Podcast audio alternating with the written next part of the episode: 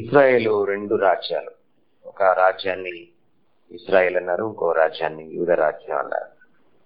మొత్తం మీద దేవుని ప్రజలైనటువంటి ఇస్రాయేలీలు చరిత్ర ఇందులో మనకి కనబడుతుంది. దాదాపు మూడు వందల ఎనభై పైచిలుకు సంవత్సరాల చరిత్ర మనకి వీటిల్లో మనకు కనపడుతుంది.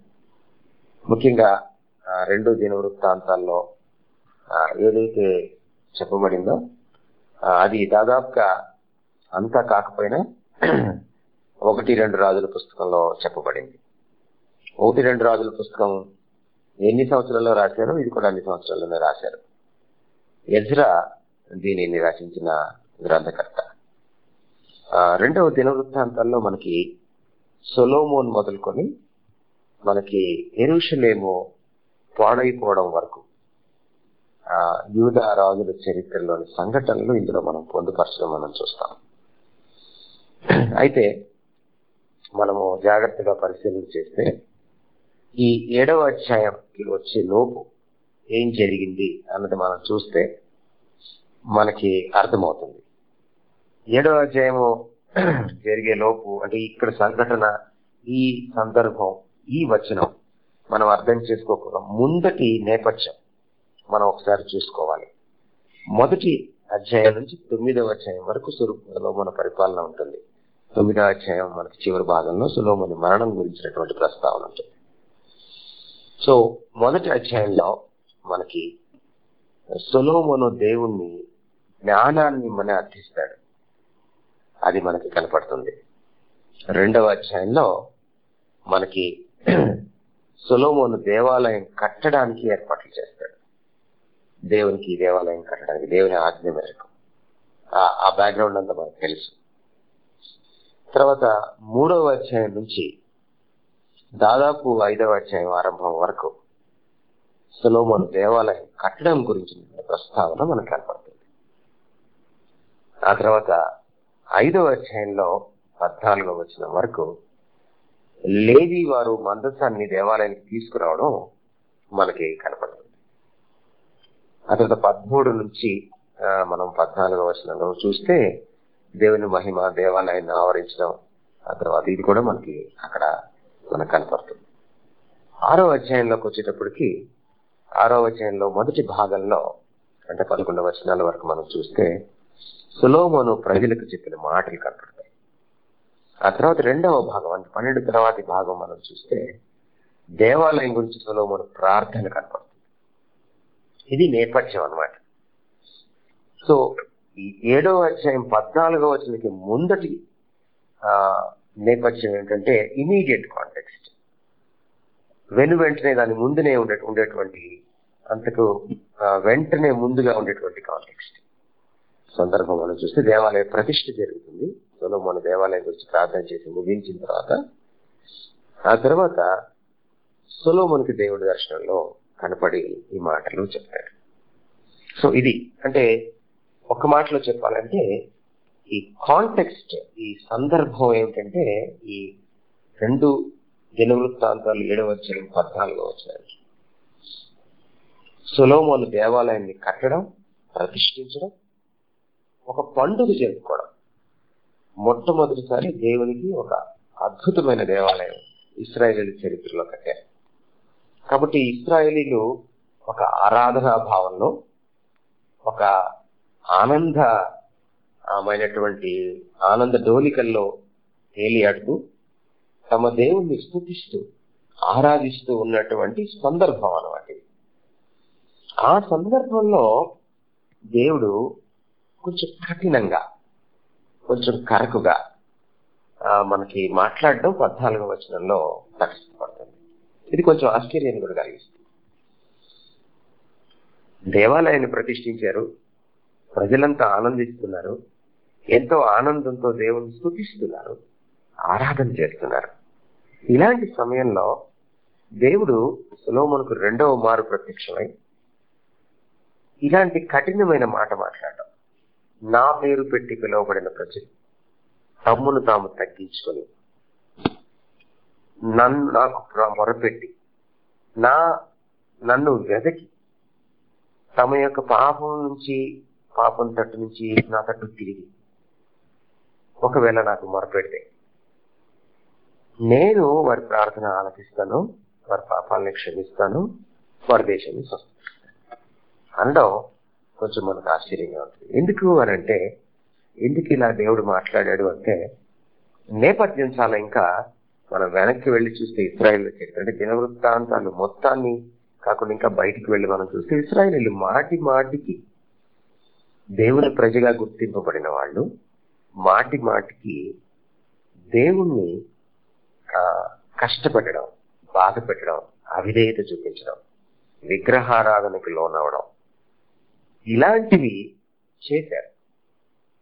సో అంచేత ఆ తర్వాత కాలం ఇంకా ఎక్కువ చేశారు నిజానికి చెప్పాలంటే మా ప్రవక్తలు వచ్చే సమయానికి. సో ఇశ్రాయేలీలు యొక్క ప్రవర్తన మనకు తెలుసు. విల్డర్నెస్ లో అంటే అరణ్య వాసంలో మోషే యొక్క నాయకత్వం కింద వాళ్ళు ఎన్నిసార్లు దేవుడిని కష్టపెట్టారు మనకు బాగా తెలుసు. కనుక దేవుడు చాలా స్పష్టంగా మాట్లాడుతున్నాడు. ఒక్క మాటలో చెప్పాలంటే రెండు దినవృత్తాంతాల గ్రంథంలో దేవుడు తన నమ్మకత్వాన్ని, అంటే ఇశ్రాయేలీలు దేవుడి పట్ల నమ్మకంగా లేకపోయినా పలుమార్లు దేవుడు తన నమ్మకత్వాన్ని ఇశ్రాయేలీల పట్ల చూపించుకోవడం ఈ దినవృత్తాంతాల గ్రంథంలో, ఈ రెండవ దినవృత్తాంతాల గ్రంథంలో ప్రధానమైన ఇతివృత్తంగా మనకు కనపడుతుంది. ఇక్కడ ఒక మాట మనం చెప్పుకోవాలి. దేవుడు తన విశ్వాస్యతను, తన నమ్మకత్వాన్ని, తన ప్రజలు తనకి విశ్వాస్యతను, నమ్మకత్వాన్ని కనపరచకపోయినా, చూపించకపోయినా, ఆయన తన నమ్మకత్వాన్ని చూపించడం అనే మాటను మనం చాలా జాగ్రత్తగా అర్థం చేసుకోవాలి. చాలా మంది దీన్ని ఎలా అర్థం చేసుకుంటారంటే, నేను ఎలా ఉన్నా క్రైస్తవుడిగా, నా దేవుడు నన్ను ప్రేమిస్తాడు, ఆయన నమ్మకస్తుడు, కాబట్టి ఆయన ఎప్పుడు నాకు మంచి చేస్తాడు అని అనుకుంటుంటారు. అదొక భ్రమ మాత్రమే. దేవుడు మన పట్ల నమ్మకత్వాన్ని చూపిస్తాడు, తన విశ్వాస్యతను ప్రదర్శిస్తాడు అంటే దాని అర్థం ఏమిటంటే, తిమోతి పత్రికలో పౌలు సెలవిస్తాడు, దేవుడు తన స్వభావానికి విరుద్ధంగా ప్రవర్తించడు, ఆయన నమ్మకత్వం కలవాడు. మనము నమ్మదగిన వాళ్ళం కాకపోయినా ఆయన నమ్మదగిన వాడు. ఎలా నమ్మదగిన వాడు? నాకు క్రైస్తవుడికి ఆయన నమ్మకస్తుడిగా ఉండకముందు తన స్వభావం పట్ల నమ్మకస్తుడిగా ఉంటాడని అర్థం అనమాట. అంటే తన స్వభావానికి విరుద్ధంగా ఏం చేయడు.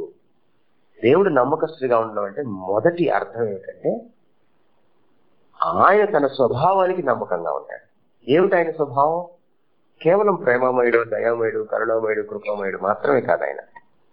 ఆయన మహాపరిశుద్ధుడు, పాపాన్ని సహించలేనివాడు, దుష్టత్వాన్ని చూడలేనంత నిష్కలంకమైన కన్నులు కలిగినవాడు. అది తన ప్రవక్తలైనా, తన బిడ్డలైనా, తన హృదయానుసారులైనా, తనకు అతి సమీపంగా జీవించిన వాళ్ళైనా, తనను తృప్తిపరిచేవారైనా, తనకి ఇష్టలైనా కూడా తప్పు చేస్తే దండిస్తాడు. ఇది దేవుడి పద్ధతి. ఎందుకంటే ఆయన నీకు నాకు నమ్మకంగా ఉండకముందు ఆయన తన స్వభావానికి నమ్మకంగా ఉంటాడు. అదే ఇక్కడ కూడా చెప్తున్నాడు ఆయన. ఈ కాంటెక్స్ట్ నుంచి మనం ముందు ఒక విషయం ఖచ్చితంగా గ్రహించాలి. ఏమిటంటే, మనం కూడా చర్చెస్కి వెళ్తాం. రేపు లాక్డౌన్ ఎత్తేసిన తర్వాత మళ్ళీ వెళ్తాం. మన సంఘాల్లో ఈరోజు ఏం జరుగుతుంది? చాలా అద్భుతమైనటువంటి ఆరాధనలు చేసినాయి. ఈ రోజున ఆ ఆరాధన లోతుపాతులు, ఆ ఆరాధనలో ఉన్నటువంటి నాణ్యత దేవుడికి తెలియాలి. నాకు కొంచెం క్వశ్చన్ మార్కే నేడు జరుగుతున్న ఆరాధన పద్ధతి. ఎందుకంటే మ్యూజిక్ ఇన్స్పైర్డ్ వర్షిప్ వచ్చేసింది ఈ రోజున. ప్రభువు చేత ప్రేరేపితమైనటువంటి ఆరాధన కంటే సంగీతం చేత ప్రేరేపితమైన ఆరాధన ఎక్కువ వచ్చేసింది. ఇది అపవాది కొత్త ఎత్తుగడ. ఇది ఈ ఆరాధన పద్ధతుల్లో మనం చర్చ్కి వచ్చినప్పుడు ఒక రకమైన భక్తి భావంలో మనం మునిగి తేల్తాం. ఒక రకమైన భక్తి పారవస్యంతో మనం కాసేపు ఆనంద డోలికల్లో ఉండిపోతాం దేవుడి సన్నిధిలో. ఇశ్రాయేలీలు కూడా అలాంటి పరిస్థితుల్లోనే ఉన్నారు. దేవాలయం కట్టారు, తమ దేవుడికి, జీవము గల దేవుడికి దేవాలయం కట్టేవన్న ఆనంద డోలికల్ల వాళ్ళు ఉన్నారు.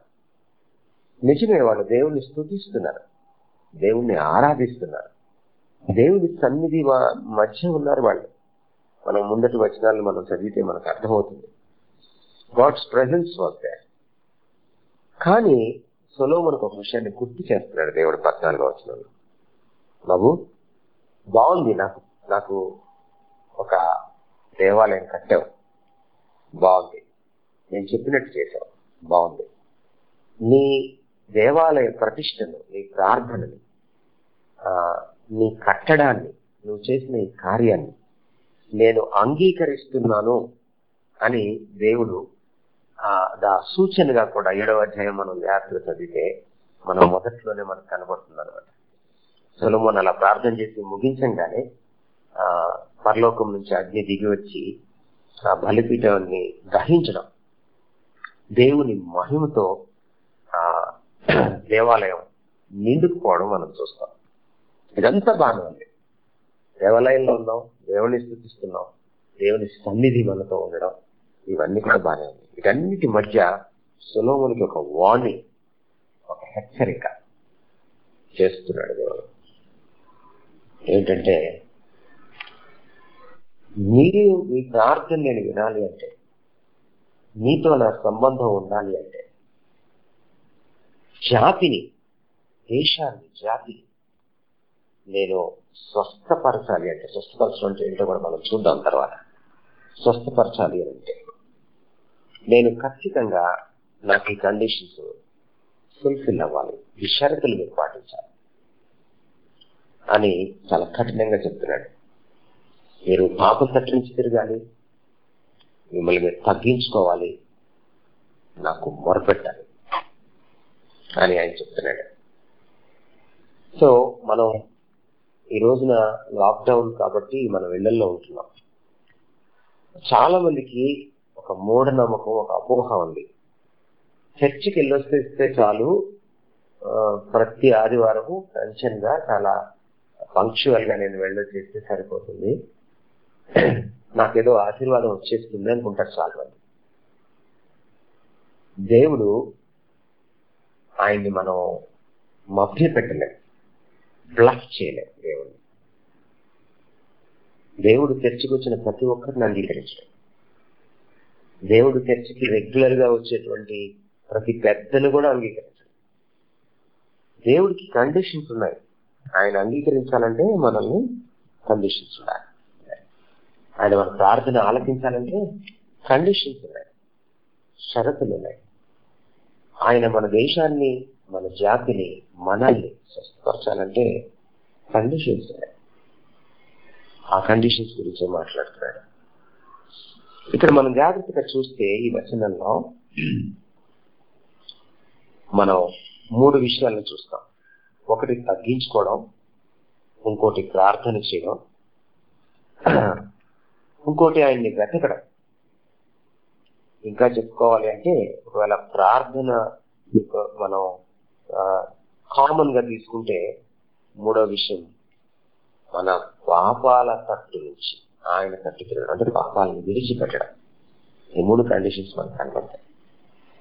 కాబట్టి మనం ఒకటి అర్థం చేసుకోవాలి, మన దేవుడు పాపాన్ని చాలా సీరియస్ గా తీసుకునేటువంటి మహాపరిశుద్ధుడైన దేవుడు. దేవుణ్ణి ఎప్పుడూ కూడా మనం ఒక కరుణామయుడిగా, కృపామయుడిగా, ప్రేమమయుడిగా మాత్రమే చూడకూడదు. ఆయనకు మరొక కోణం ఉంది అన్న సంగతి మనం మర్చిపోకూడదు. దేవుని సన్నిధిని, దేవుణ్ణి, దేవుని ప్రేమను టేక్ ఇట్ ఫర్ గ్రాంటెడ్గా మనం ఎప్పుడూ తీసుకోకూడదు అని మనం అర్థం చేసుకోవాలి. అందుకనే ఒక ఆనందించాల్సిన, సంబరం జరుపుకోవాల్సిన, పండుగ చేసుకోవాల్సిన దేవాలయ ప్రతిష్ఠ సందర్భంలో ఆయన ఇశ్రాయేలుకి గుర్తు చేస్తున్నాడు, నేను ఇలాంటి దేవుణ్ణి, మీరు ఇలా ఉంటే తప్ప నీ ప్రార్థన నేను ఆలకించను, నీ మొర నేను ఆలకించను, నీకు నేను నేను దీపి చూపిస్తాను, లేక మీ ప్రార్థనకు నేను తడచివిని పెడతాను అని ఆయన చెప్తున్నాడు. కాబట్టి మన దేవుని యొక్క స్వభావాన్ని, ముఖ్యంగా తన స్వభావం పట్ల తాను ఎంత రోషం కలిగిన వాడు, తన స్వభావం పట్ల తాను ఎంత నమ్మకంగా ఉంటాడు, మనకి నమ్మకంగా ఉండకముందు మనం అర్థం చేసుకోవాలి. అర్థం చేసుకొని ఈ వచనంలో ఉన్నటువంటి లక్షణాలని మనం పునికి పుచ్చుకోవడానికి ప్రయత్నించాలి. నేటి క్రైస్తవ్యంతో సమస్య ఏంటంటే, లోకానికి క్రైస్తవ్యానికి పెద్ద తేడా ఉండదు. ఒక ఆదివారం మనం చర్చిలో ఉన్నప్పుడు తప్ప బయటికి వెళ్ళిన తర్వాత వాళ్ళ జీవనశైలికి మన జీవనశైలికి, లేకపోతే లోకస్తుల ఆలోచన సరళికి మన ఆలోచన సరళికి, లేకపోతే లోకస్తులు ఎలాగ డబ్బును ప్రేమిస్తారో మనం డబ్బును ప్రేమిస్తాం, ఎలాగ లోకస్తులు హోదాని పరువు ప్రతిష్టను ప్రేమిస్తారో మనం అలాగే ఉండడం, ఎలాగ లోకస్తులు ముఖ్యంగా తెలంగాణ ప్రాంతంలో ఎలాంటి మూఢనమ్మకాలను పాటిస్తారో, ఎందుకంటే నమ్మకం ఉన్న చోట మూఢనమ్మకం ఉండదు, క్రీస్తులో నమ్మకం ఉంటే మూఢనమ్మకం ఉండదు. మూఢనమ్మకాలని సాంఘ్యాలని పాటించడం, అన్యుల్లాగా ప్రవర్తించడం, మన మన పేరెంటాలకి వస్తే మనకు తెలుస్తుంది ఎవరు మనం ఎలా ఉంటున్నాం అన్నది. సో మనం ఒక్కసారి మనం నిజంగా ప్రత్యేకింపబడిన జనమేనా? ఏమిటి దేవుని ప్రజకి లోకంలోని ప్రజకి ఏంటి వ్యత్యాసం? ఆ వ్యత్యాసం మనం ఏమైనా చూపిస్తున్నామా? మన దేవుడి గురించి ఏమైనా రాయబడిందంటే, ఆయన వేల్పులలో ఆయన వంటి వాడు లేడు, ఆయన వేల్పులలో చేరలేని వాడు. అంటే ఇతర దేవుళ్ళు దేవతలు ఒకవేళ ఉంటే వాళ్లకు ఈయనకు ఏమాత్రం పోలిక లేదనమాట. అలా పోలిక లేని మ్యాచ్లెస్ గాడ్. యేసుక్రీస్తు వారి గురించి రాయబడిందంటే, పాపులలో చేరక మిక్కిలి హెచ్చైన ప్రధాన యాజకుడు ఆకాశం ముందు మనకున్నాడు. మ్యాచ్లెస్ అలాంటి దేవుడి దేవుడు. అలాంటి దేవుడిని పూజించే మనం ఎలా ఉండాలి? ఈ రోజున మనం మనకు ఒక ప్రశ్న రావచ్చు, ఎందుకు ఇలాంటి పరిస్థితి వచ్చింది? Corona virus. మీకు ఒక మాట ఇక్కడ చెప్పాలనుకుంటున్నాను నేను. ఎప్పుడు ప్రభు వస్తాడో, ఏ క్షణం వస్తాడో, ఆయన వెను వెంటనే వస్తాడో, కాస్త ఆలస్యం చేస్తాడో మనకు తెలియదు. కానీ ఒక మాట వినండి, ఇలాంటి తెగుళ్ళు ఇంకా వస్తాయి. ఇది కేవలం ఒక ఫోర్ టేస్ట్ మాత్రమే. ఇది కేవలం ఒక రుచి చూపించాడు అంతే దేవుడు. గమనించండి విషయం. ఎంత దుర్భరమైన పరిస్థితులు వస్తాయో ఊహించుకుంటే ఒళ్ళు జల్దరించిపోతుంది. జాగ్రత్తగా ఆలోచించాలి. మొన్న మాకు ఇక్కడ మా చర్చ్కి సంబంధించిన ఒక మెంబరు అర్ధరాత్రి ఒకటిన్నరకి ఆయనకి గుండెపోటు వచ్చింది. గుండెపోటు అనుకోలేదు ఆయన, గ్యాస్ట్రిక్ ట్రబుల్ అనుకున్నాడు. గ్యాస్ వల్ల నాకు బాగాలేకుండా అన్నాడు. చాలాసేపు ప్రచారాలు చేసిన తర్వాత ఒక్కడే హాస్పిటల్కి బయలుదేరాడు. ఎందుకంటే ఒక వెహికల్ లేదు, ఎవరైనా రమ్మంటే వచ్చే పరిస్థితి లేదు. లాక్డౌన్లో ఉంది. రాత్రి ఒకటిన్నర రెండున్నర మధ్యలో భార్య నేను కూడా వస్తాను అని బలవంతంగా ఆయన బైక్ ఎక్కింది. కొంత దూరం వచ్చేటప్పటికీ ఆయన కొలాప్స్ అయిపోయాడు. భార్య కళ్ళ ముందే కొట్టుకుంటూ ప్రాణం విడిచేశాడు. అక్కడ ఉన్నటువంటి ఆటో వాళ్ళని బతిని నడుపుని హాస్పిటల్కి వేసి వెళ్ళేటప్పటికే ఆయన ప్రాణం విడిచేశాడు. యేసుక్రీస్తు ఒక మాట అన్నారు అంత్య దినాల గురించి. ఆ దినముల్లో గర్భిణీ స్త్రీలు, ప్రసవించని వాళ్ళు లేకపోతే మంచిది. ఎందుకంటే చాలా మంది చెప్పుకుంటూ వచ్చారు ఈ మధ్య కాలంలో, చాలా కాలం నుంచి సంఘం శ్రమలకుండా వెళ్ళనే వెళ్ళదు అని. గమనించండి, దేవుడు డిసిప్లిన్ చేస్తాడు తన బిడ్డల్లో. ఇది మనం ఖచ్చితంగా అర్థం చేసుకోవాల్సిన విషయం. కరోనా వైరస్ దేవుడు పంపించాడని నేను చెప్పట్లేదు, కానీ దేవుడు అనుమతించాడు. దేవుడు దాన్ని ఆదేశించకపోయినా దేవుడు దాన్ని అనుమతించాడు. మన క్రైస్తవులకు ఇంకో రోగం కూడా ఉంది, ఇలాంటివి ఏదైనా రాగానే అన్యుల మీదకి దేవుడు ఉగ్రత తీసుకొచ్చాడని అనుకుంటా ఉంటారు. అసలు వాళ్ళ మీదకి ఉగ్రత తీసుకొచ్చాడని సంగతి వాళ్ళు మర్చిపోతున్నారు. దేవుడు ఉగ్రత తీసుకొస్తే మొదట క్రైస్తవుల మీదకి తీసుకొస్తాడు, గమనించండి విషయం. దేవుడు ఉగ్రత తీసుకువస్తే మొదట క్రైస్తవుల మీదకి తీసుకొస్తాడు, తర్వాతనే అన్యుల మీదకి. ఎందుకంటే అన్యులకు ఈ బైబిల్ దేవుడు తెలియదు, క్రైస్తవులకి బైబిల్ దేవుడు తెలుసు. తెలిసిన వాడికి ఎక్కువ దెబ్బలు అని చెప్పాడు దేవుడు పేతురికి. కనుక జాగ్రత్తగా మనం గమనించాలి, తెలియని వాడికంటే తెలిసిన వాడికి ఎక్కువ దెబ్బలు. అందుకని ఇక్కడ మనకు స్పష్టంగా కనపడుతుంది రెండు దినవృత్తాంతాల గ్రంథంలో, తన ప్రజలు తన తట్టు తిరిగితే ఆయన దేశం మొత్తాన్ని స్వస్థపరుస్తానంటున్నాడు. ఈ లింక్ చాలా జాగ్రత్తగా అర్థం చేసుకోవాలి. నేను ఇంకా డీటెయిల్స్ లోకి వెళ్ళకముందు మీకు ఇవన్నీ ఎస్టాబ్లిష్ చేస్తున్నాను.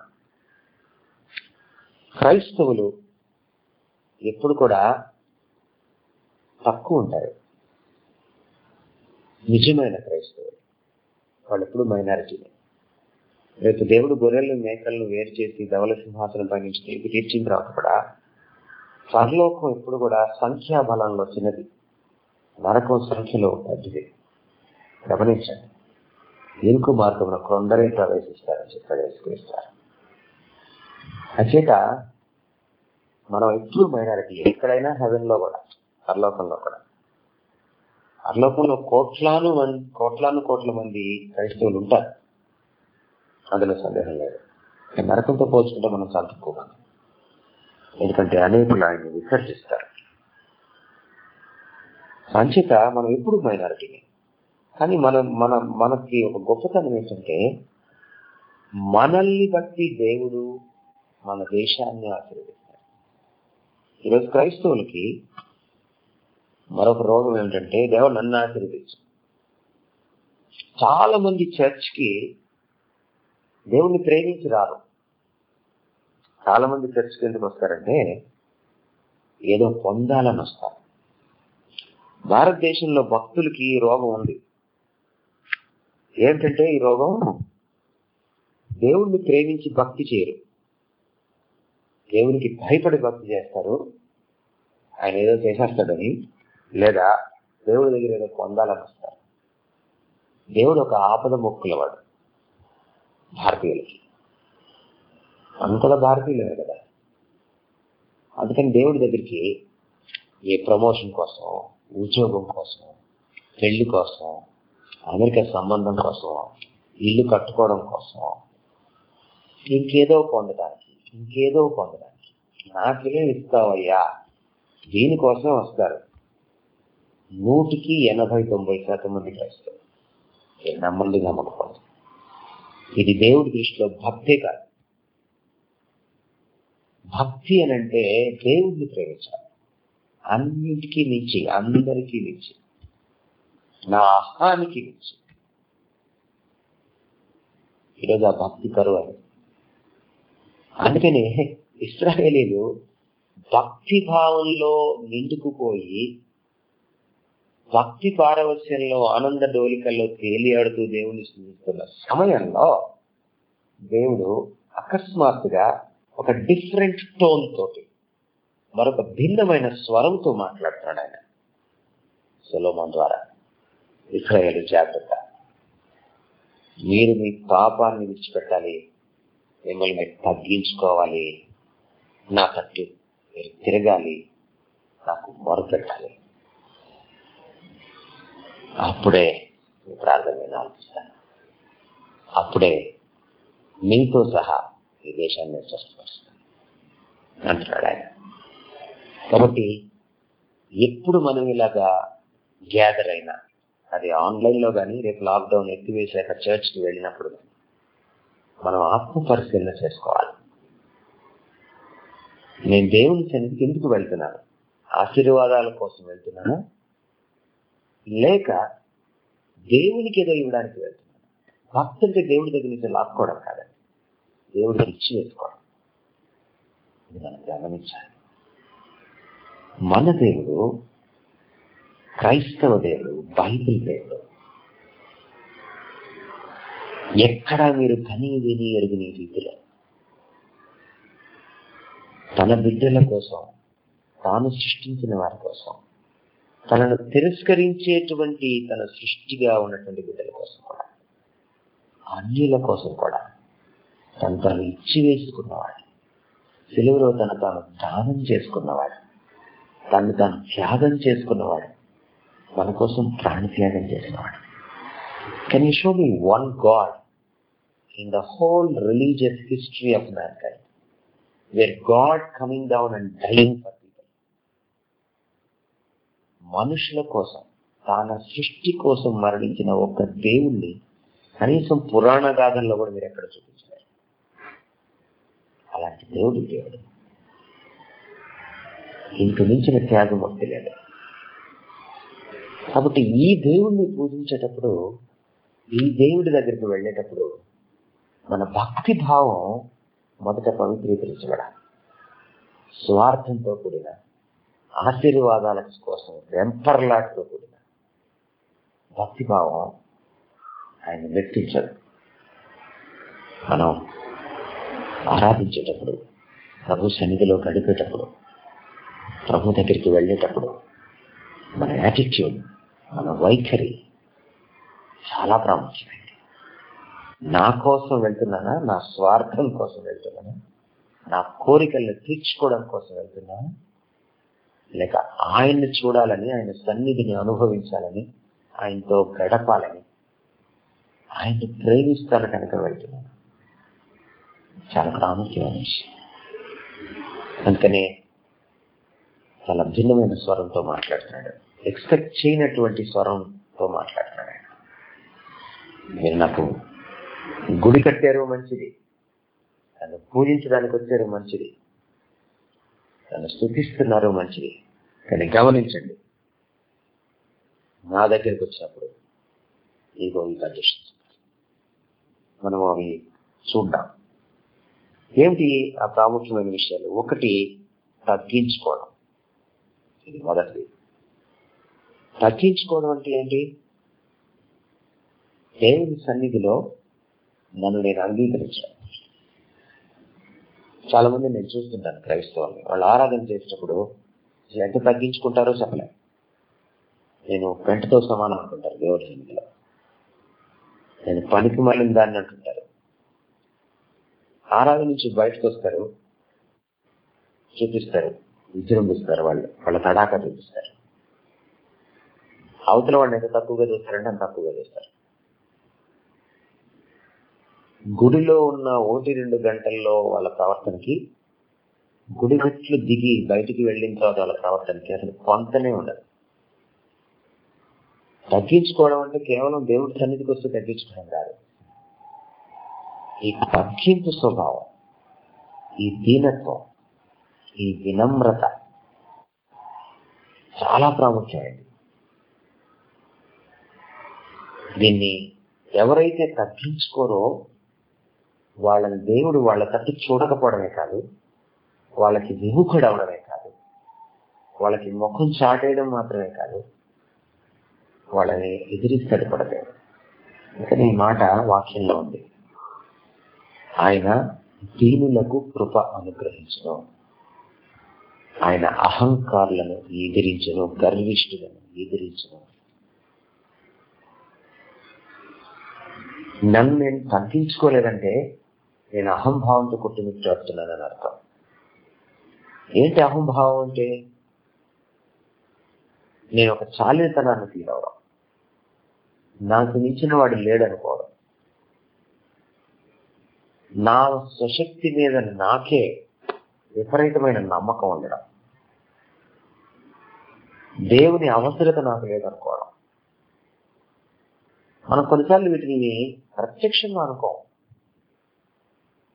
ప్రార్థనలో చాలా ప్రాముఖ్యమైన విషయం ఏంటంటే, ప్రార్థనకు ఒక ప్రీ రిక్విజిట్ అంటే ముందుగానే ఉండవలసినటువంటి కనీస అర్హత, పూర్వార్హత ఏమిటంటే నా చేత కాదు అని ఒప్పుకోవడం, నువ్వు లేకుండా నేనేం చేయలేను, అడుగు తీసి అడుగు వేయలేను, నా చేతిని కంచం దగ్గర నుంచి మూతి దగ్గరికి తీసుకొచ్చి ఒక ముద్ద నోట్లో పెట్టుకోవాలన్నా కూడా మీ కృప కావాలి. అంతేందుకు నేను ఊపిరి పీల్చి దాన్ని వదలాలన్నా కూడా మీ మీ కృప కావాలి. అందుకని చెప్తాడు ఏది ఏజెన్సీ వాసు పౌలు, ఆయన మనకు జీవమును ఊపిరిని సమస్తమును దయచేవాడు. ఈరోజు మనం ఊపిరి పీల్చి పీల్చుకుంటున్నామంటే బ్రతికున్నామంటే ఆక్సిజన్ పీల్చుకోవడానికి కూడా ఆయనకు రావాలి. దీన్ని గుర్తించాలి. Lord, without you I'm nothing. యేసుక్రీస్తు చెప్పారు నాకు వేరే మీరేమీ చేయలేరు. ఇది క్రైస్తవులకి క్రైస్తవేతరులకు కూడా వర్తిస్తుంది. దేవుడు ఒక్కసారిగా ఆయన కన్నేర చేస్తే మనందరం కూడా తప్పలేము, ఆయన ఉగ్రతను తాళలేని తప్పలేదు. అంతేందుకు ఉగ్రత కూడా నక్కర్లేదు. ఆయన మన మానాన్ని మన అలా వదిలేసి మనల్ని పట్టించుకోకుండా ఉంటే, అంటే జీవమును ఊపిరిని సమస్యను దయచేసేవాడు. దయచేయడం ఒక్క క్షణం ఆపేస్తే ప్రపంచం నిలదు. అందుకని humility is a prerequisite of prayer. Prayer అంటేనే నాకు చేత కాదని ఒప్పుకొని ఆయన మీద ఆధారపడ, నా శక్తి చాలదు అని లేకపోతే బ్రతకలేదు. That is an attitude of prayer. ప్రార్థనలో మొట్టమొదటి వైఖరి ఇది, అర్థం చేసుకోవాలి. కష్టకాలంలో ప్రార్థన చేస్తాం అందరం. ఇప్పుడు ప్రార్థన చేయడం గొప్ప ఏం కాదు, ఎందుకంటే కష్టకాలంలో ఉన్నాం మనం అందరం. మనకన్నీ బాగుంటాయి చూసారా, రేపు పొద్దున అప్పుడు ఇది ఇలానే ప్రార్థన చేస్తామా అన్నది ప్రశ్న. ఆయన అంటున్నాడు మీరు బాగున్నప్పుడే, గుడి కట్టినప్పుడే, ప్రతిష్ఠ చేసిన రోజునే, సంబరంలో ఉన్నప్పుడే, మీరు భక్తి పారవశ్యంలో ఆనంద డోలికల్లో ఉన్నప్పుడే, పండుగ జరుపుకుంటున్నప్పుడే ఇది జ్ఞాపకం చేసుకోండి. ఆయన భిన్న స్వరంతో మాట్లాడుతున్నాడు. You have humility. లేదా నాకు ఈ దీనత్వం, ఈ తగ్గింపు, ఈ వినమ్రత లేదంటారా? God will be my first enemy. నాకు అహంభావం ఉందన్నమాట. అహంభావుల్ని ఆయన ఎదిరిస్తాడు. దేవుడు నా మొదటి శత్రువు అవుతాడు. అందుకనే ఈ క్వాలిటీ లేనివాడు ప్రార్థన చేయలేడు. ఆ ప్రార్థన దేవుడు ఇచ్చారు, ఆయన ప్రార్థన వీరుడు. కనుక ఆ కాసేపు ప్రార్థన చేసే కాసేపు దేవుడి దగ్గర ఏదో ప్రగల్భాలు పలికి నేను అలాంటి దాన్ని, ఇలాంటి దాన్ని, అలాంటి వాడిని, ఇలాంటి వాడిని, పనికిమాలని, పెట్టతో సమానం అని చెప్పుకుంటే సరిపోదు. అది మన లైఫ్ స్టైల్లో కనపడాలి. యేసుక్రీస్తు వారు దేవుడు, ఆయన దేవునితో సమానుడు. అలా ఉండుట విడిచిపెట్టకూడని భాగ్యం అనేది ఎంచుకోలేదు. తన దేవత్వాన్ని కాదనుకుని క్రిందికి దిగొచ్చాడు మన కోసం ఆయన. ఇది దీనత్వం. ఎంత క్రిందికి దిగాడు? కేవలం మనుషుల పోలికగా పుట్టలేదు, మనుషులలో నీచమైన స్థానాన్ని తీసుకున్నాడు, దాసుని స్వరూపాన్ని ధరించాడు. అంతటితో ఆగిపోలేదు ఆయన. మానవుడు తన నీచత్వం వల్ల, పాపం వల్ల కొనిపించుకున్న మరణాన్ని, జనన మరణాలు లేని దేవుడు, మరణ శాసనం రాసినవాడు, మరణాన్ని శాసించేవాడు, మరణాన్ని మీద వేసుకున్నాడు. అంత వినమ్రత, అంత దీనత్వం, అంత కింది స్థాయికి వెళ్ళిపోవడం. మహాపరిశుద్ధుడైన దేవుడు, పాపములు చూడలేనంత నిష్కలంకమైన కన్నులు కలిగి, నీ నిమిత్తం నా నిమిత్తం పాపంగా చేయబడ్డం సెలవులో మీరు ఊహించలేరు, మనం ఊహించలేరు ఆ వినమ్రతని. అంటే యేసుక్రీస్తు వారు శరీరధారిగా ఉన్నప్పుడు ముప్పై మూడున్నర సంవత్సరాలు కూడా ఆయనలో దీనత్వం తొనికిసలాడింది. కేవలం ప్రార్థన చేసేటప్పుడు కాదు, ఆయనలో దీనత్వం తొనికిసలాడింది. దీనత్వం నడిచెల్లింటారు. ఆయన వీధుల్లో నడుస్తుంటే, పాలస్తీనా వీధుల్లో చివరికి ఆయన సిలువ వేసేటప్పుడు కూడా ఆయన ముఖం మీద గుడ్డ వేసి, గుద్ది ఎవరు గుద్దారో చెప్పుకో అని గేలి చేసేటప్పుడు, ఎగతాళి చేసేటప్పుడు ఆయన దీనత్వాన్ని ప్రదర్శించాడు.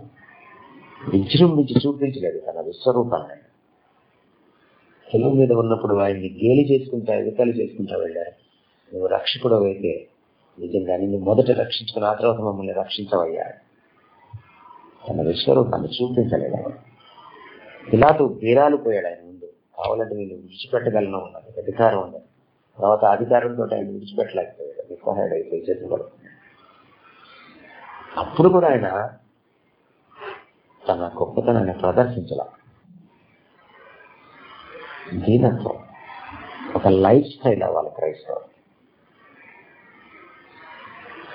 కొంచెం ఏదైనా మనకి ఒక ఉన్నతి దొరకంగానే, ఒక ప్రమోషను, ఒక కారో, లేకపోతే డబ్బు, కాస్త హోదానో, కాస్త ఆస్తిపాస్తులు, కాస్త అందము, ఒక టాలెంట్ ఉండగానే మన ప్రదర్శన చాలా డిఫరెంట్గా ఉంటుంది. గమనించండి, a humble man is God's friend, but on the other side the proud is God's enemy. ఎవరైతే దీనిలో అతడు దేవుని స్నేహితుడు, దేవుడు అతనికి కృపను అనుగ్రహిస్తాడు, అతని పక్షాన్ని నిలబడతాడు. కృప లేకుండా బ్రతకలే. కృప ఉంటే చాలు, ఇందులోనైనా ముందుకు వెళ్ళిపో. కరోనా వైరస్ మధ్యలో కూడా దేవుని కృపతో బ్రతికేయగల. ఆయన కృప చాలు. ప్రతి గ్యాప్లో ఫిల్ చేయగలకు కృప, ప్రతి బలహీనతలో అది బలం, ప్రతి ఆపదలో అది ఒక అభయం, ప్రతి అస్వస్థతలో అది మనం లేవనెత్తుతుంది. అది ఎవరికి దొరుకుతుందంటే హంబుల్ పీపుల్కి మాత్రమే దొరుకుతుంది. కానీ అహంభావులకు దేవుడి శత్రువు. అందుకని తగ్గించుకోవడం చాలా ప్రాముఖ్యం. హ్యూమిలిటీకి మరొక ఆశీర్వాదం ఉంది. అదేంటంటే ఎంత తగ్గించుకుంటామో అంత ఇచ్చుకోవాలి. చాలా మంది క్రైస్తవులకి ఇది తెలియదు. ఫిలిప్పీ పత్రిక రెండో అధ్యాయం చదివితే ఐదవ వచనం నుంచి ఎనిమిదవ వచనం వరకు యేసుక్రీస్తు తగ్గించుకున్నాడు కాబట్టి ఇచ్చుకోబడ్డాడు, అందుచేత అనే ఆరంభం అవుతుంది మరుసు తదుపరి వచనం. అందుచేత అంత తగ్గించుకున్నాడు గనక, అంత విధేయత చూపించాడు గనక, అంత వినమ్రుడయ్యాడు గనక ఆయన హెచ్చింపబడ్డాడు. అన్ని నామముల కంటే ఉన్నతమైన నామం, అన్ని అధికారాల కంటే, ప్రభుత్వాల కంటే, ఆధిపత్యాల కంటే ఉన్నతమైన స్థానం. ఈరోజు ప్రతి మోకాలు ఆయన ముందు వంగాలి, ప్రతి నాలుక ఆయన స్తుతించాలి. క్రైస్తవులు నిజంగా ఉన్నతికి వెళ్ళాలంటే, ఉన్నత స్థానాలను అధిరోహించాలంటే వాళ్ళని వీళ్ళని కాకపడితే జరగదు. డబ్బుల్ని బట్టో, హోదాను బట్టో, రాజ్యాధికారాన్ని బట్టో, ఉద్యోగాలను బట్టో రాదు. దేవుడి దగ్గర తగ్గించుకోవడాన్ని బట్టి వస్తుంది. తగ్గింపుని ఒక జీవనశైలిగా మార్చుకోవడం వల్ల వస్తుంది. ఇది మనం అర్థం చేసుకోవాలి. అని చెప్తున్నాడు, మొదటిది తగ్గింపు. రెండవది ఏమిటంటే ఆయన్ను వెతకడం. సీక్ మై ఫేస్ అంటున్నారు. నన్ను వెతకండి. ఇది చాలా ప్రాముఖ్యమైన విషయం. క్రైస్తవులు మర్చిపోయారు చాలా సంవత్సరాలు. దేవుణ్ణి ఆరాధించే వాళ్ళే దేవుణ్ణి వెతకరు. చాలా ఆశ్చర్యాన్ని కలిగిస్తుంది. బైబిల్ చెప్తుంది, నీతి మంతుడు లేడు, ఒక్కడు లేడు, దేవుడిని వెతుకువాడు ఒక్కడు కూడా లేడు. స్పష్టం చెప్తుంది బైబిల్. దేవుడు అంటున్నాడు నన్ను వెతకండి. దేవుడికి మనందరికంటే సెల్ఫ్ డిగ్నిటీ ఎక్కువ అండి. గమనించండి విషయం, మనకంటే ఆత్మగౌరవం ఎక్కువ. గౌరవం లేని మనం, పాపులమైన మనం, మనకే ఇంత ఆత్మగౌరవం ఉంటే దేవుడికి ఎంత ఉండాలి? మీరు ఎవరికైనా ఫోన్ చేస్తే ఆ ఫోన్లో వాళ్ళు మీతో రెండు ముక్కలు మాట్లాడి అలాగే నన్ను లైన్లో పెట్టి పక్కన ఎవరితోటో మాట్లాడుకుంటున్నారు అనుకోండి.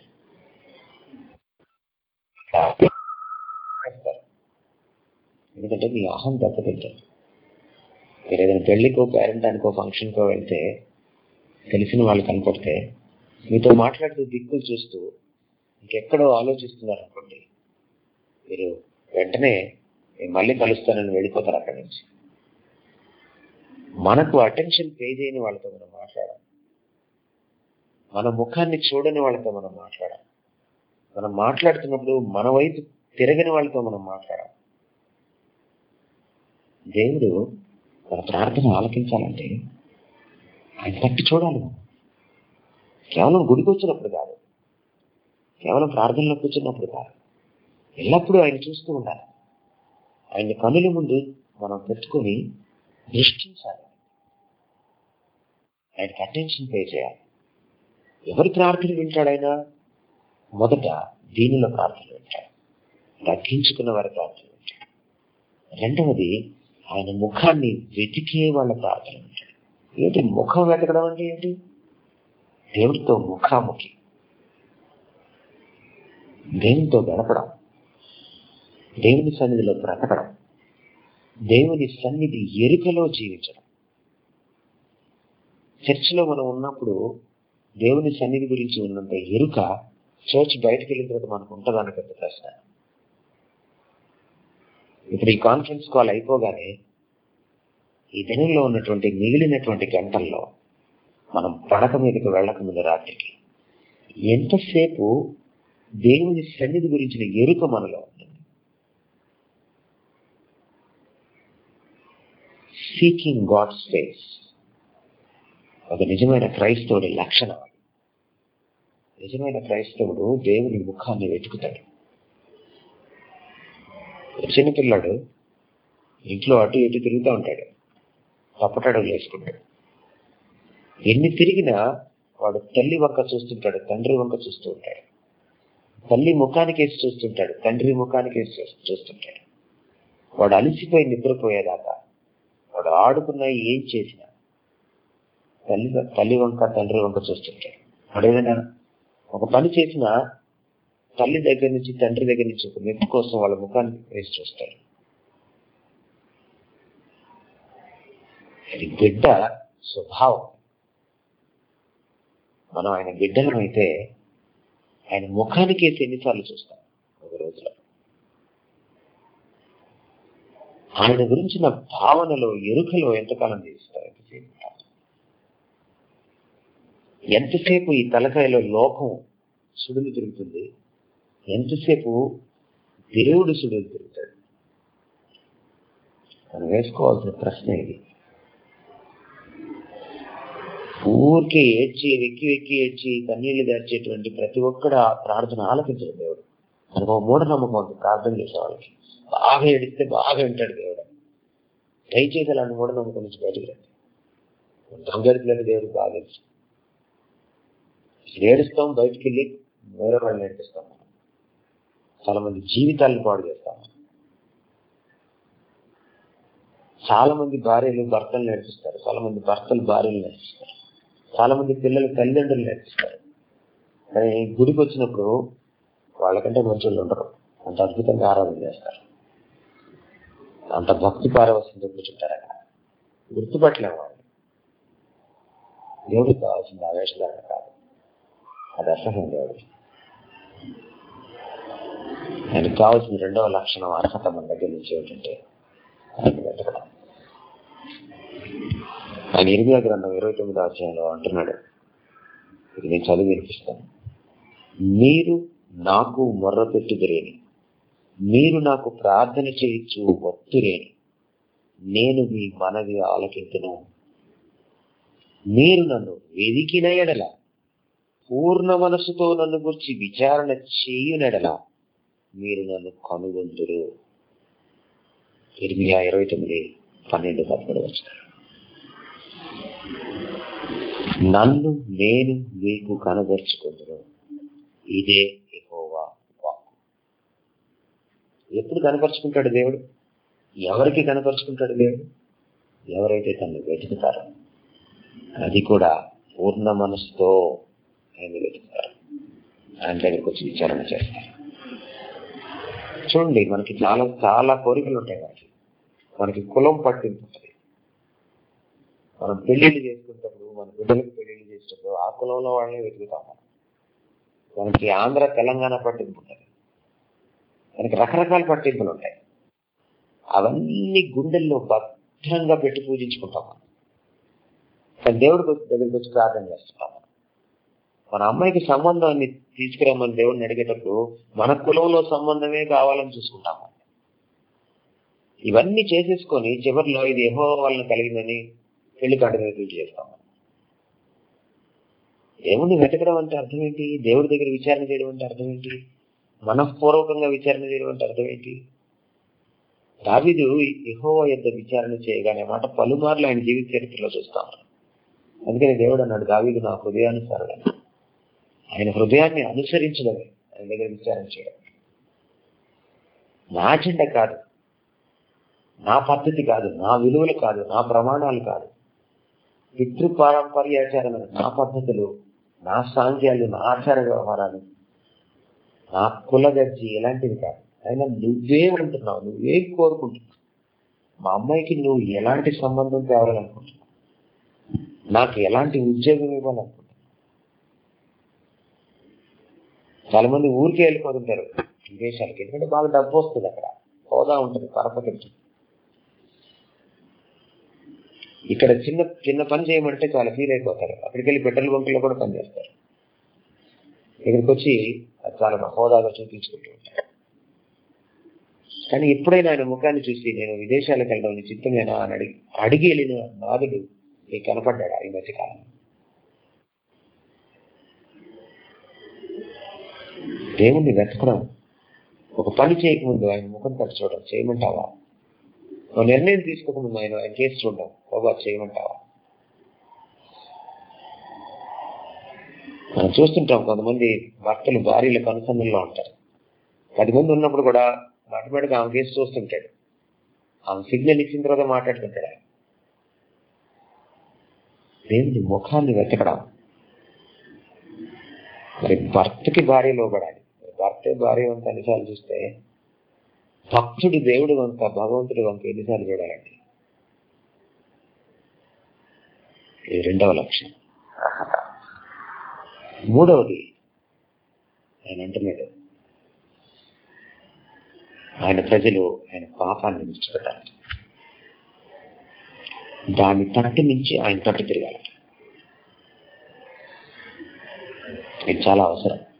పాపాన్ని ఒప్పుకుంటే సరిపోదు, దాన్ని విడిచిపెట్టాలి. చాలా మంది పాపాన్ని ఒప్పుకోవడంలో మాస్టర్ చేస్తారు, కానీ దాన్ని విడిచిపెట్టాలి. ఇది చాలా చాలా ప్రాముఖ్యమైనటువంటి విషయం. అంచేత ఇది మూడవ లక్షణం. ఎందుకని దేవుడు పాపాన్ని చాలా సీరియస్ కండిషన్గా పెట్టాడు? ప్రార్థన వినడానికి ఆయన పరిశుద్ధుడు. నాకు నా దేవునికి ఒక పాపం అడ్డం వచ్చినప్పుడు అది అబద్ధం కావచ్చు, అది అసూయ కావచ్చు, అది పెద్ద పాపమే అని అవసరం లేదు. మన దృష్టిలో కొన్ని పాపాలు చిన్నవి కదా, ఆయన దృష్టిలో చిన్న పాపాలు పెద్ద పాపాలు లేవు. మన దృష్టిలో కొన్ని పాపాలు చాలా తుచ్చమైనవి, చిన్నవి. డబ్బును ఆశించడమే కావచ్చు, పక్షపాతం కావచ్చు, కీర్తి ప్రతిష్టల పట్ల దాహం కావచ్చు, పాపంగా కావచ్చు. నాతో నా ప్రభుకి, నా ప్రభుతో నాకున్న సహవాసాన్ని పాపం పాటు చేస్తుంది. ఒక స్నేహితుడికి వ్యతిరేకంగా మనం తప్పు చేసామని ఆ స్నేహితుడికి తెలిసిన రోజున మన స్నేహం చెడిపోతుంది. మన తల్లిదండ్రులకి మనం బాధ కలిగించే విషయం మనం చేసిన రోజున, వాళ్ళని అవమానపరిచే విషయం, వాళ్ళని బాధ పెట్టే విషయం, వాళ్ళు కాదన్న విషయం మనకి మన తల్లిదండ్రులకి ఐ కాంటాక్ట్ మిస్ అయిపోతుంది. వాళ్ళ కళలో అది చూడలేం. మన పాపం దేవుడికి మనకున్నటువంటి సంబంధాన్ని, సహవాసాన్ని, సాన్నిహిత్యాన్ని చెడగొడుతుంది. ఎవరి ప్రార్థన ఆలకిస్తాడైనా? దీనిలో ప్రార్థన. ఎవరి ప్రార్థన ఆలకిస్తాడైనా? ఆయన ముఖాన్ని వెతికేవారు ప్రార్థన. మూడవది కాదు, పాపాన్ని విడిచిపెట్టాలి, కడుక్కొని ఆయన సన్నిధికి వెళ్ళాలి. కేవలం ప్రార్థన చేసేటప్పుడు మాత్రం కడుక్కొని వెళ్ళి మళ్ళీ ఆ తర్వాత మళ్ళీ పూసుకోకూడదు. ఆయన చెప్తున్నాడు చాలా స్పష్టంగా, ఇంగ్లీష్లో నేను చదువుతాను, and turn from their wicked ways. ఇది బిబ్లికల్ లాంగ్వేజ్. తమ పాపము తట్టు నుంచి నా తట్టు తిరగాలి. పాపానికి, లోకానికి, అపవాదికి వెన్ను చూపించాలి, నీతి చూపించాలి, దేవునికి ముఖం చూపించాలి. మనం చాలాసార్లు దేవుడికి వెన్ను చూపిస్తుంటాం, నీతి చూపిస్తుంటాం. ఇలాంటి వాళ్ళ ప్రార్థన నేను అంగీకరించాను. దేవుని తట్టు తిరగాలి, పాపం తట్టు నుంచి దేవుని తట్టు తిరగాలి. అంటే పాపానికి విముఖులం కావాలి, టర్న్ ఫ్రమ్ దేర్ సిన్స్. దాని అర్థం ఏంటంటే పాపానికి విముఖులం కావాలి, పాపాన్ని అసహించుకోవడం మొదలు పెట్టాలి. క్రైస్తవులు కేవలం పాపాన్ని జయించేటువంటి, పోరాడేటువంటి స్థితిలో మాత్రం ఉండకూడదు. ఎదగాలి క్రైస్తవులు, పాపాన్ని అసహించుకోవాలి. అన్ని రకాల పాపాలు, అబద్ధాలు. దేవుడు అబద్ధాన్ని ఎలా అసహించుకుంటాడో మనం కూడా అసహించుకోవాలి. అసూయలు, ద్వేషాలు, కక్షలు, కార్పణలు, రాజకీయాలు చేయడం, ఒకటి భవిష్యత్తును పాడు చేయడం, ఒకళ్ళ గురించి ఇంటింటికి తిరిగి చెప్పడం, ఫోనులు చేసి చెప్పడం, క్యారెక్టర్ అసాసినేషన్, ఇవన్నీ కూడా.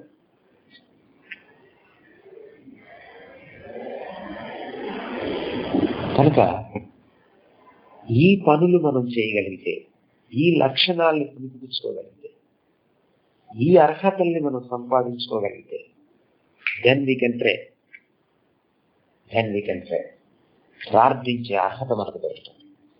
దేవుని సన్నిధిలో ప్రార్థించే ధైర్యం మనకు దొరుకుతుంది. ఇది చేయకుండా ప్రార్థించడానికి మనకి ఎంత ధైర్యం? ఆ మహాభయంకరుడైన గొప్ప దేవుడి సన్నిధిలో ప్రార్థించడానికి, మొరపెట్టడానికి ఎంత ధైర్యం మనకి? ఆయన సన్నిధిలో కూర్చోడానికి, ఆయన సముఖంలోకి వెళ్ళడానికి ఎంత ధైర్యం మనకి? ఆయన అంటున్నాడు అప్పుడు అప్పుడు ఆయన రెస్పాన్స్ చూడండి ఎలా. నేను పరలోకము నుంచి ఈ ప్రార్థన ఆలకిస్తాను. హియర్ ఫ్రమ్ భూలోకం నుంచి మూడు లక్షణాలతో ఎవరైతే ప్రార్థన చేస్తారో తన ప్రజలు, ఆయన వినడం మొదలు పెట్టారు. ఫస్ట్ థింగ్ ప్రార్థనలో గొప్ప విషయం ఏంటంటే దేవుడు వినడం, దేవుడు మనకి టైం ఇవ్వడం. మనం దేవుడికి టైం ఇవ్వడం కాదు గొప్పతనం, దేవుడు మనకి టైం ఇవ్వడం. దేవుడు చెవులు రెక్కించి విన్నాం.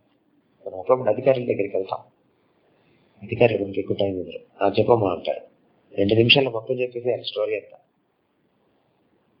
మనం కింది లెవెల్లో మనకి న్యాయం జరిగినప్పుడు ఒక ఎస్పీ గారి దగ్గరికి, ఒక కలెక్టర్ గారి దగ్గరికి వెళ్తాం. అతి కష్టపడి మనం అపాయింట్మెంట్ సంపాదిస్తే రెండు నిమిషాలు దొరుకుతుంది లోపల మాట్లాడడానికి. ఆ రెండు నిమిషాలు చెప్పాల్సినంత చెప్పేయాలి. ఆ రెండు నిమిషాలు ఆయన ఆలకించడమే, మన అప్లికేషన్ చదవడమే మనకు చాలా గొప్ప. ప్రార్థనలో మనం దేవుడికి అప్లికేషన్ పెట్టుకుంటే ఆ అప్లికేషన్ ఆయన చదువుతాడే, మన పట్ల దృష్టి సారిస్తాడే, అటెన్షన్ పే చేస్తాడే. అది చాలా గొప్ప. Because is too high and too low. చాలా ఉన్నతుడు, నేను చాలా కింది స్థాయిలో ఉన్నవాడిని. ఎవరికి అటెన్షన్ పే చేస్తాడు ఆయన? ఆయన ముందుగానే చెప్తున్నాను, ఎవరైతే ఆయనకు అటెన్షన్ పే చేస్తారో, ఎవరైతే ఆయన ముఖాన్ని ఎదుగుతారో, ఎవరైతే ఆయన ఎరుకలో ఉంటారో. ప్రార్థించేటప్పుడు ఒక జీవితం, ప్రార్థన ముగించిన తర్వాత ఇంకో జీవితం ఉన్న వాళ్ళు. ప్రార్థన ఆయన అటెన్షన్ పే చేయడం. You will never hear such prayers. దేవుడు ప్రార్థన వినేటప్పుడు మన ప్రధాని కాదు ఆయన చూసేది, మన హృదయాన్ని, మన మాట వెనుక ఉన్నటువంటి ఉద్దేశం. మనం మాట్లాడుతున్నప్పుడు మన గుండె లోతుల్ని చూస్తాడు. దేవుడిని ఎవ్వరూ బ్లఫ్ చేయలేరు, మధ్య కట్టలేరు. నేను ఆ మధ్య వరంగల్కి వచ్చాను ఒక చర్చ్లో మాట్లాడడానికి, ఒక పండుగ సందర్భంగా. ఒక ఆవిడకి ఇచ్చారు ప్రార్థన. లిటరల్గా బావు గంట చేసింది ఆవిడ ప్రార్థన. చర్చిలో వెళ్ళారు. మనం పబ్లిక్ ప్రేయర్స్ ఇంత మారుని చేస్తున్నాం ఏంటంటే ప్రజలంతా వినాలని. మనకు కావాల్సిన దేవుడు చూసేది ఎలాంటి భాష వాడారు, ఎంతసేపు ప్రార్థన చేశారు, ఎంత అద్భుతంగా చేశారు, ఎంత అనర్ఘలంగా చేశారు, ఇవన్నీ చూడ్డాయి ఉదయాన్ని చూస్తాడు. అప్పుడు వింటాడు ఆయన. ఆ పై లక్షణాలు అనుకుంటే మనం మొదటి ఆశీర్వాదాన్ని సంపాదించుకుంటాం. ఈ థర్డ్ మార్క్స్ నా ప్రార్థన ఆలకిస్తాడు. ఎవడు ప్రార్థన ఆలకించినప్పుడు ప్రతిసారి ఎస్ వస్తుందని అనుకోకండి. ఎవడు ప్రార్థన ఆలకించినప్పుడు నో కూడా చెప్పచ్చు, వెయిట్ అని కూడా చెప్పచ్చు, వేచి ఉండని కూడా చెప్పచ్చు. సంచేత మనం అర్థం చేసుకోవాలి. రెండవది ఏమంటాడంటే ఆయన మన పాపాలను క్షమిస్తాడు. I will forgive their sins. దేవుడు పాపాన్ని క్షమించకపోతే మనకు ఆయన సన్నిధిలో పాలు లేదు. ఇది చాలా ఇంపార్టెంట్. దేవుడు కేవలము పాపుల పాపాలనే కాదు, తన ప్రజల పాపాన్ని కూడా క్షమించాలి.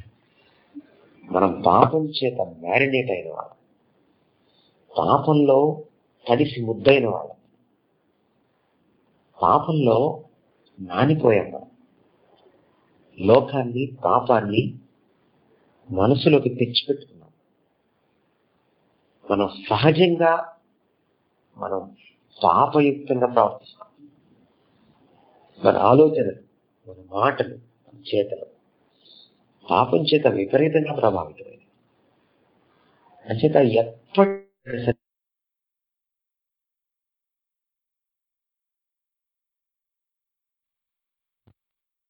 దేవుని సన్నిధికి మనం దగ్గరగా జరిగే కొద్దీ వెలుగు పెరుగుతుంది.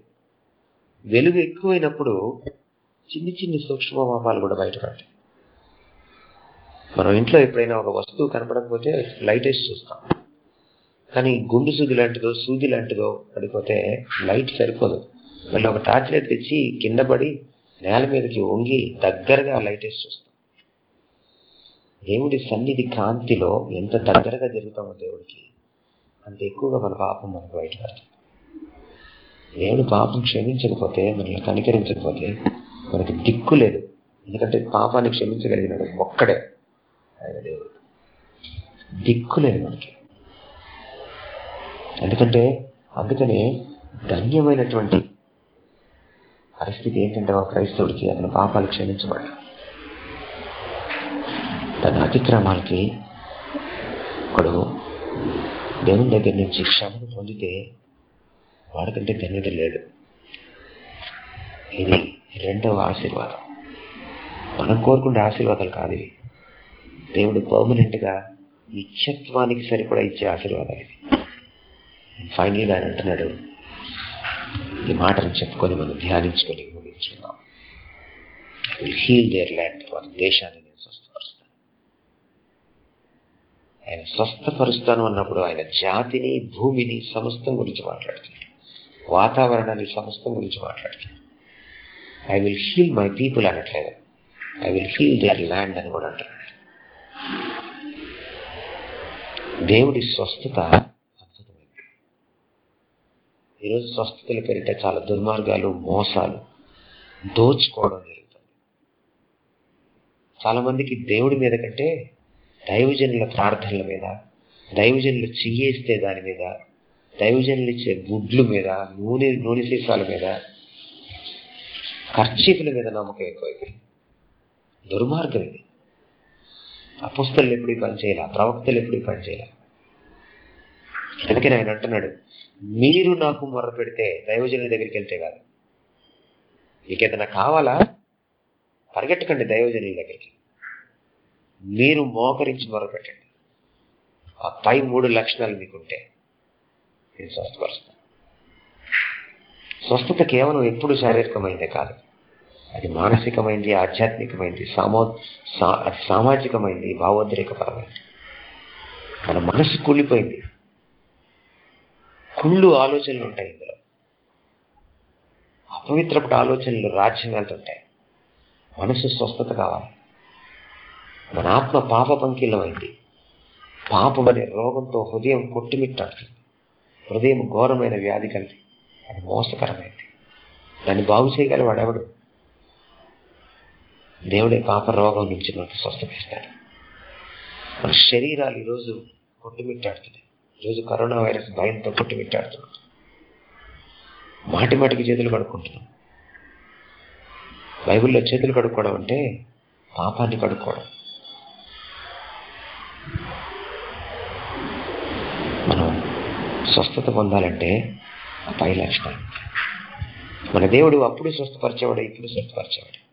మోషే కాలంలోనూ, ఇశ్రాయేలు కాలంలోనూ, పాత నిబంధన కాలంలోనూ, ఈ కాలంలో, కొత్త నిబంధన కాలంలోనూ, ఇరవై ఒకటో శతాబ్దంలో కూడా ఆయన స్వస్థపరిచేవాడు.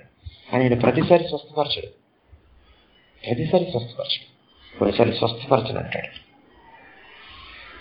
పౌలు అడిగాడు, ముమ్మారు ప్రార్థన చేశాడు, తన శరీరంలో ముళ్ళు తీసేయడం ఆయన ఇష్టపడలేదు.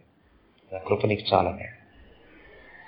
ఇశ్రాయేలుకి అంటు వ్యాధులు వచ్చాయి. లేవికాండం పదమూడో అధ్యాయంలో చదివితే వెంటనే స్వస్థపరచొచ్చు ఆయన.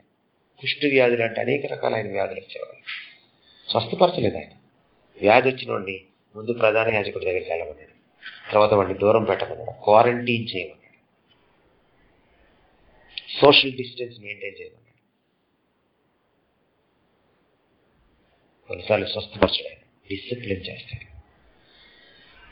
ఆయన. క్రమశిక్షణ చేయడానికి శ్రమను, కొన్నిసార్లు అస్వస్థతను, రోగాన్ని తీసుకొచ్చి పెడతాడు. ఎందుకంటే మనకి క్రమశిక్షణ అలవడాలి. ఈరోజు క్రైస్తవునికి క్రమశిక్షణ లేదు, బతుకులో లేదు, సంఘంలో కూడా లేదు. చర్చిలో కూర్చున్నప్పుడు సెల్ ఫోన్ చూసుకుంటే ప్రబుద్ధులు చాలామంది ఉన్నారు. చర్చిలో కూర్చున్నప్పుడు ప్రసంగం వినకుండా, పాటలు పాడకుండా, కబుర్లు చెప్పుకున్నటువంటి, ముచ్చట్లు చెప్పుకునే ప్రబుద్ధులు చాలామంది ఉన్నారు. దేవుని సన్నిధిని సులకనగా తీసుకునేటువంటి క్రైస్తవులు చాలామంది ఉన్నారు.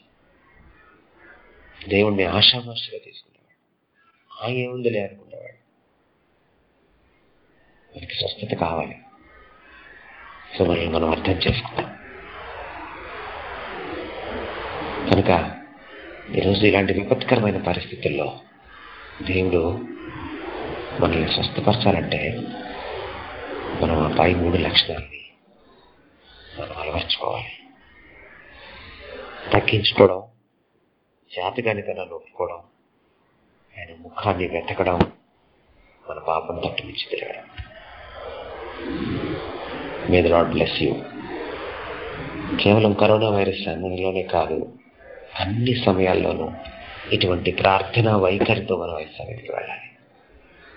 కేవలం కరోనా వైరస్ నుంచి మాత్రమే స్వస్థత కాదు, అన్ని రకాల పాపం తెచ్చిపెట్టిన ప్రతి సంబంధమైన రోగం నుంచి, మానసిక సామాజిక రోగాల నుంచి, భావోద్రేకపరమైన రోగాల నుంచి, ఆధ్యాత్మిక రోగాల నుంచి కూడా మనకు స్వస్థత కావాలి. కావాలంటే ఈ లక్షణాలను మనం తెలుసుకోవాలి. God bless you.